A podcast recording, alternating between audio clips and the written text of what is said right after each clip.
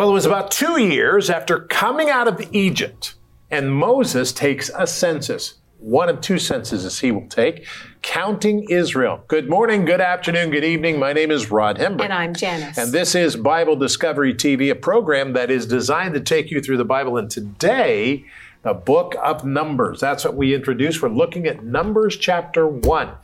So get your Bible guide and get ready because in about three minutes, we're going to take a look at that. Ryan, what's going on?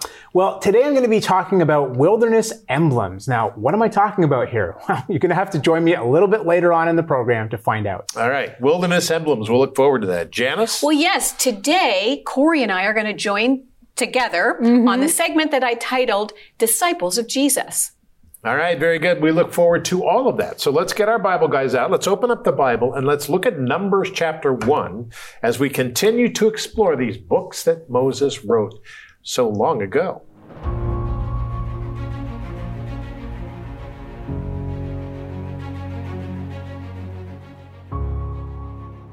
Numbers 1 1 through 16.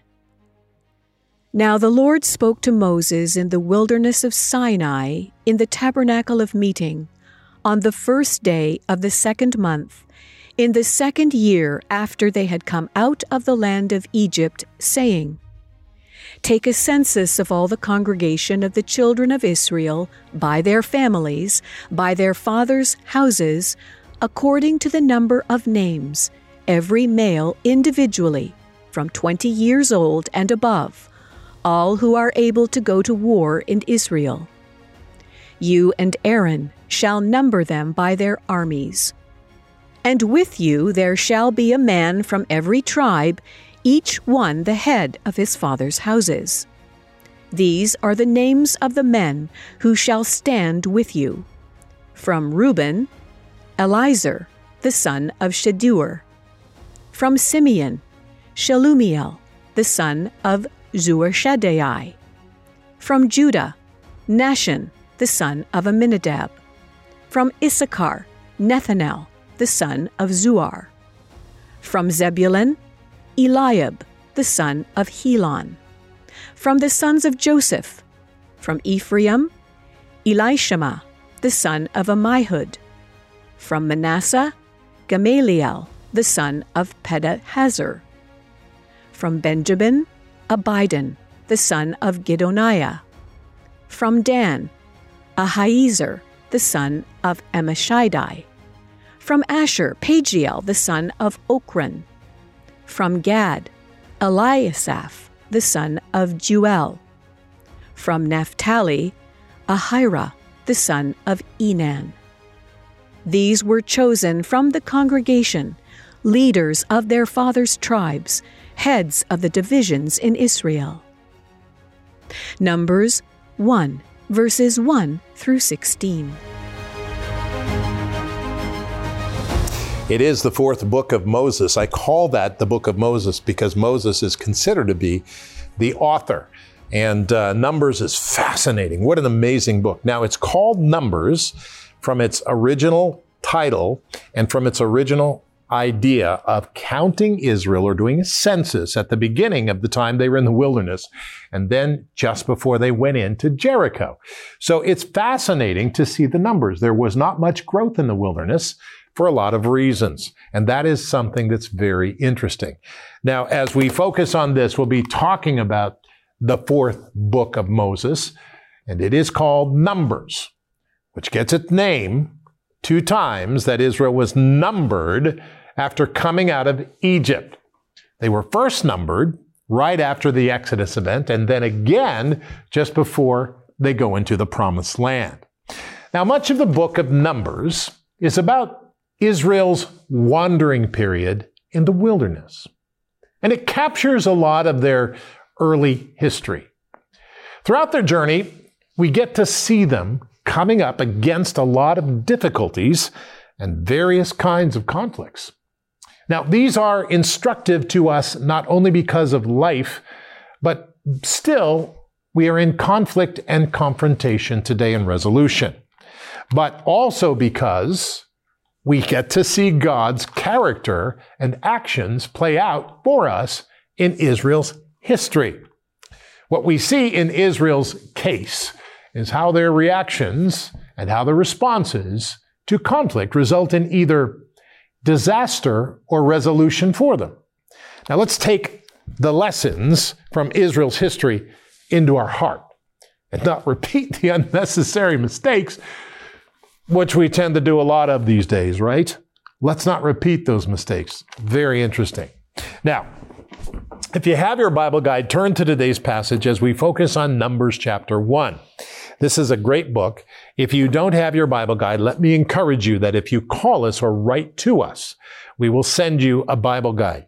Now, there is another way to get a hold of it, and that is go to BibleDiscoveryTV.com.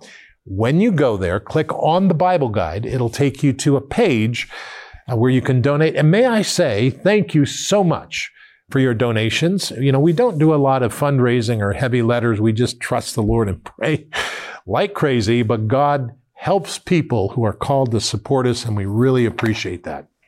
And it takes you there, and you can download it exactly how we've printed it. Now, remember that I said on one earlier program, it's best to pray before we get into this because otherwise we're going to just take our ideas and apply to it. Let's listen to what God is saying. Let's listen to let, let's let Him affect our heart, affect our ideas from the Bible. Father, I pray today that you would teach us your way and show us your path. In the name of Jesus Christ, and we all said together, Amen. Now, with that in mind, let's open up the book of Numbers and let's look at what God is saying. It starts like this is a hard read, by the way, for people who are reading, and I'm going to probably mess up some of these names because I don't have a good Hebrew tongue, but we're going to do our best. All right? Now the Lord spoke to Moses in the wilderness of Sinai in the ta- tabernacle of meeting on the first day of the second month in the second year after they had come out of the land of Egypt, saying, Take a census of all the congregation of the children of Israel by their families, by their fathers, their houses, according to the number of names, every male individually. God gives specific instructions on that. God told Moses to take a census of Israel two years after coming out of Egypt. Now keep in mind that God keeps perfect records. God keeps records. He doesn't just let things slip like we do. Time doesn't change anything to God. God has perfect memory. He doesn't forget. His memory is always there. We need to keep that in mind as we continue to understand what Jesus Christ has done for us and following Jesus Christ what that means. All right? Verse 3 From 20 years old and above, all who are able to go to war in Israel, you and Aaron shall number them by their armies. And with you there shall be a man from every tribe, each one the head of his father's house. The tribes were to be identified by families. Now keep in mind that God speaks to us in families, and He puts us into His family. That's amazing. God's family. That's if we love Jesus Christ, given a heart to Him, we're in God's family. God sets the solitude in families. We need to keep that in mind. So nobody's without a family. We have brothers and sisters in Jesus Christ. God is our Father. And that becomes very important because God pulls us together in that. Now, with that in mind, we go to this next part, which is a long one. Here it is. These are the names of the men who shall stand with you from Reuben. Eliezer, the son of Shadir. From Simeon, Shelumiel, the son of Zurishaddai. From Judah, Nahshon, the son of Aminadab. From Issachar, Nathaniel, the son of Zeror. From Zebulun, Eliab, the son of Helon. From the sons of Joseph. From Ephraim, Elishama, the son of Amminahud. From Manasseh, Gamaliel, the son of Pedahaz. From Benjamin, Abidan, the son of Gideon. From Dan, Ahizer, the son of Ammishaddai. From Asher, Pagiel, the son of Ocran. From God, or, or from Gad, Eliasaph, the son of Deuel. From Naphtali, Ahira, the son of Enan. These were chosen from the congregation of leaders of their fathers, tribes, heads of the divisions in Israel. Now, this takes me to the third point. Listen carefully. God identifies the people by their calling. Every person has a unique call from God. Can you believe that? Every person has a unique call from God. Now, I'd like to say to you that everybody says, well, they, they just talk about coming to God. Well, God saved me and God, but God has also given you a call on your life. Jesus Christ said it in Matthew 28. This is very important. Go into all the world and teach the good news. I have come to redeem them of sin. I am here to save you. I am here to help you.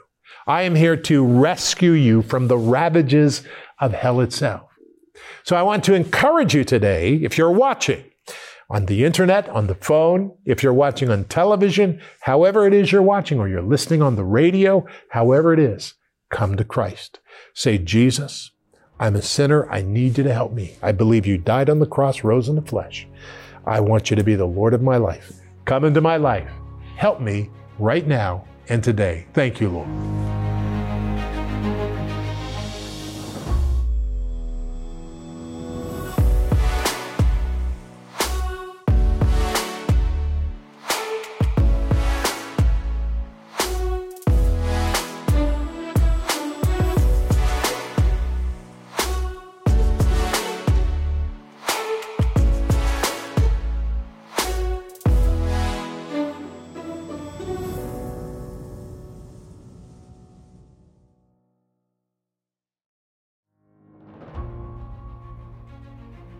All right, so as we continue on in our study of Numbers chapters 1 through 3, today I want to focus in specifically on Numbers chapter 2. Now, in this passage, God is giving Moses and Aaron very detailed instructions on how he wanted the Israelites to set up camp. But have you ever wondered why God gave these very specific instructions? There must be more to this. Check it out. To the wilderness wandering Israelites, God gives very specific instructions on how exactly they were to set up camp. Every one of the children of Israel shall camp by his own standard, says the Lord, beside the emblems of his father's house. They shall camp some distance from the tabernacle of meeting. Twelve of the tribes of Israel were instructed to camp around the tabernacle of meeting, where the thirteenth tribe, Levi, resided. The Levites, since responsible for the tabernacle, camped around it. God instructs Moses to split up the 12 other tribes into four camps, each camp consisting of three tribes, with one tribe as the representative. On the east side of the tabernacle and Levites were the tribes of Judah, Issachar, and Zebulun, with Judah as the representative tribe. On the south side was Reuben, Simeon, and Gad, represented by Reuben. On the west side was Ephraim, Manasseh, and Benjamin, represented by Ephraim. And on the north side were the tribes of Dan, Asher, and Naphtali, with Dan as the representative. It is fascinating to consider the four emblems which represent these four head tribes. Judah is represented by a lion, and Reuben by that of a man. Ephraim is represented by an ox, and Dan by that of an eagle. Interestingly, each time we encounter a view of the throne of God elsewhere in Scripture, we notice strange living creatures that surround God's throne with the same four faces a lion, a man, an ox, and an eagle.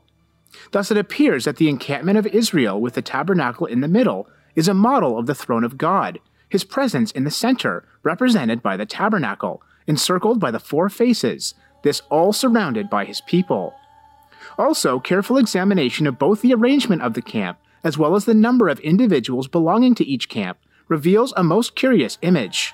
For each time Israel set up camp, they arranged themselves in the form of a giant cross. This wilderness setup reminds us that God's instructions are specific, purposeful, and highly significant. and therefore should be followed to the letter. You know, it's become cliche, but it's really true that every detail in the Bible is there by purposeful design. There is nothing meaningless in the Holy Scriptures.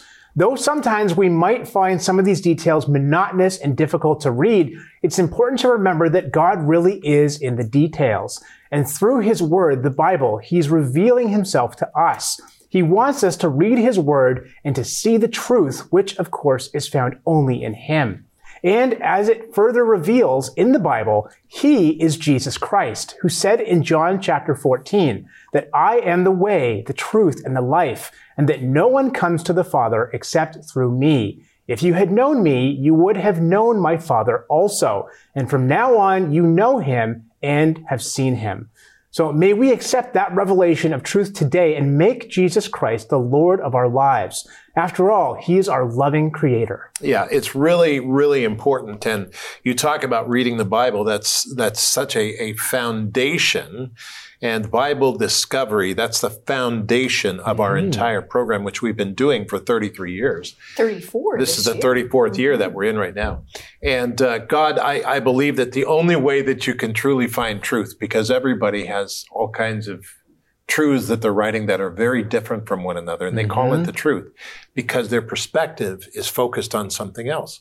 But when you go to the Bible and you take your attention and put it there, your perspective changes because you see it from God's point of view and you yeah. begin to understand. That's right. The Bible should be our ultimate fact checker. It's it's God's word, right? It's God's primary means of communication with us. Yep. Not saying he doesn't speak in other ways, but that's his primary way. Yeah. And so it's very important. So I don't understand uh, believers who don't spend time reading the Bible well at I mean, all. Yeah, it's a right? discipline that it's, is is necessary. It's so yeah. worth it too. Oh, absolutely. There's a lot yeah. of believers who who just they they like the preachers. Yeah. And television is a personality medium. Mm-hmm. And so you know us, these four personalities, but we are simply presenting the word of God. You know, and I would suggest to you that that don't we're not heroes. We don't make us heroes. We are here because we're promoting the word of God. Mm-hmm that becomes very, very important. And we're learning along with you. And, and, uh, you know, it's very easy to, especially in today's culture where there's so much media, there's so much information, and there's so much that you can get in an instant that if you're not grounded in the Word of God, it could be very easy to get misled. Mm-hmm. That something can sound like truth, Mm. But if there's a measure of untruth, if there's a measure of lie in that, you lost. You can slowly over time, if you're going to, to hit the mark, you can slowly deviate. Slide off. And so that's something that's, you know, I'm so pleased. There have been so many of you that have written to us or emailed or sent us messages that this is your first time through the Bible, that you made it uh, reading through the Bible and you're joining us again for the next year. Some of you, it's 10 years, some it's 15, some of them 20 and more. And, and people would say, goodness, you've read the Bible that many times. Yes. And God's word is so living and so active that, that it helps you. It helps me in our daily lives. But we don't just need to read it. We need to get it into our hearts and into our minds so that when we see things happening, when we hear things happening, we know the voice of God. We know his word to us and, and, um, we can be more effective, can't we, as Christians in this very lost world? Now, Corey, this is kind of what you and I were going to discuss because yeah. a central theme of the Pentateuch, which mm-hmm. is the first five books of the Bible, yeah. um, and the book of Numbers, is that God is holy and pure, and he requires such behavior from those who claim him as their God. This mm-hmm. is what Israel was set apart to be. Mm-hmm. So, for us today, in looking at the book of Numbers, it really highlights the importance of obedience in the life of a Christian. It shows us how God responded to the belief of the Israelites. Mm-hmm. There's consequences to disobedience, but God's grace remains and his redemptive plan and desire for us will not be stopped. Now, Paul reminded us of the value of learning from the way God has worked in the past. If you look at Romans 15 verse 4, It says, For whatever things were written before were written for our learning, Mm-hmm. that we, through the patience and comfort of the scriptures, might have hope. Mm-hmm. Again, to the Corinthian church, 1 Corinthians 10, verses 6 and verse 11. Now these things became our examples to the intent that we should not lust after evil things as they also lusted. Mm-hmm. It's talking about when they were in the wilderness. Yes. Right? Verse 11. Now all these things happened to them as examples, as they mm-hmm. were written for our admonition, mm-hmm. upon whom the ends of the ages have come. Exactly. And I mean, there's, you know, when I talk to people who struggle with reading the Bible, I think part of it is that it's very large. And so it feels daunting, right?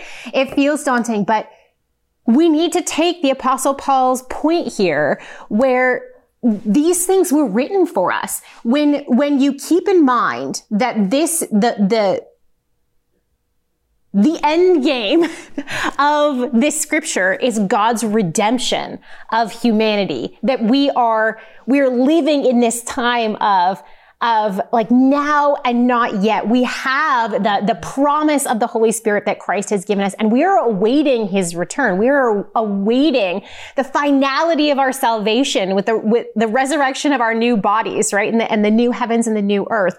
That is the end game.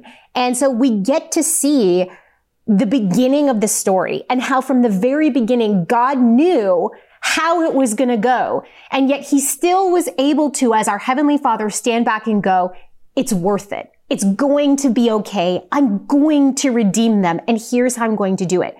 And there are some really difficult areas to understand and confusing areas to understand and areas where you're going to disagree with God, which is a good thing. Because if you, if, if, if God in your mind, if God does everything that you think, hmm. You're probably worshiping yourself and not, not the real God because his ways are not our ways. His thoughts are high above. When we, we read, you know, you read through the scripture and you realize right away, it's okay to disagree with God. You just have to stick around with him and, and wrestle with him.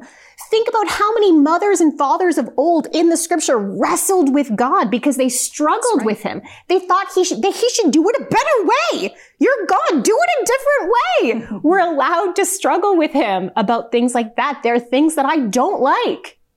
That the ways that he did some of the things. And that's okay because it just shows me I'm not God. And, it, and isn't it interesting that the longer that you walk with the Lord, the more that you can look and you go, ah, Yes. he was right.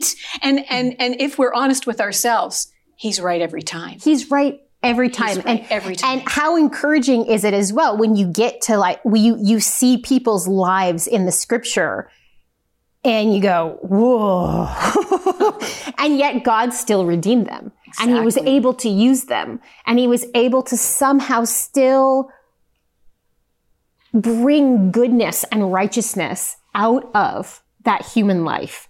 And, and he does that for every one of us. And we can learn so much about God from these stories, but we can learn practical things as well in how, how we should be making decisions, how mm-hmm. we should be living our lives. And it's all in there. We just have to develop that discipline to do it. It's so worth it. It's so worth it.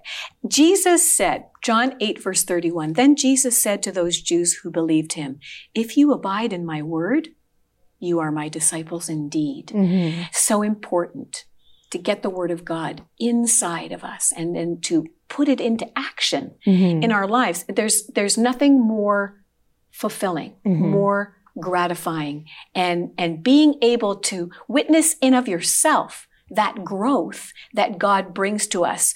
You know, we're, we're to be separated from the world in our actions and in our, in our lifestyles. And, and that's difficult. It's a mm-hmm. difficult thing to do. We can't do it on our own. It's with the help of God. And a lot of people think, oh, well, you come to God because he just wants to just squish everything down. He wants to oppress you. He wants to oppress. Control yes, you. he wants to oppress and No. then I can't do this anymore and I can't do that anymore. And it's just not right. When you come to God and you come to God, he opens up a whole new creation Yeah. in who you are. Yeah. And it's a wonderful, difficult, but I can't imagine a better I can't even articulate it properly. Help because me here, there's Corey. because there's joy and there's peace in our chaos. yes.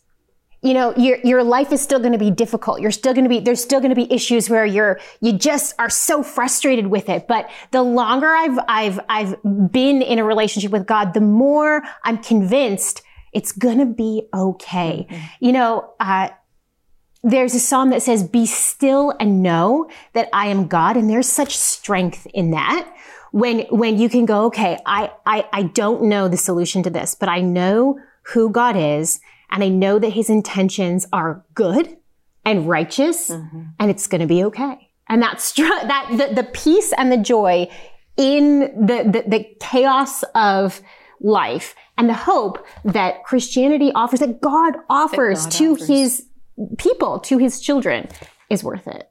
Totally worth it. Very good. You guys did a great job uh, at explaining that and talking about it. So that's that's just really good. All right, so let's remember what they said. Did you get all that? so go back and watch it again. If you didn't, it's very very good. Let's good. be a disciple of Christ, a lover of God.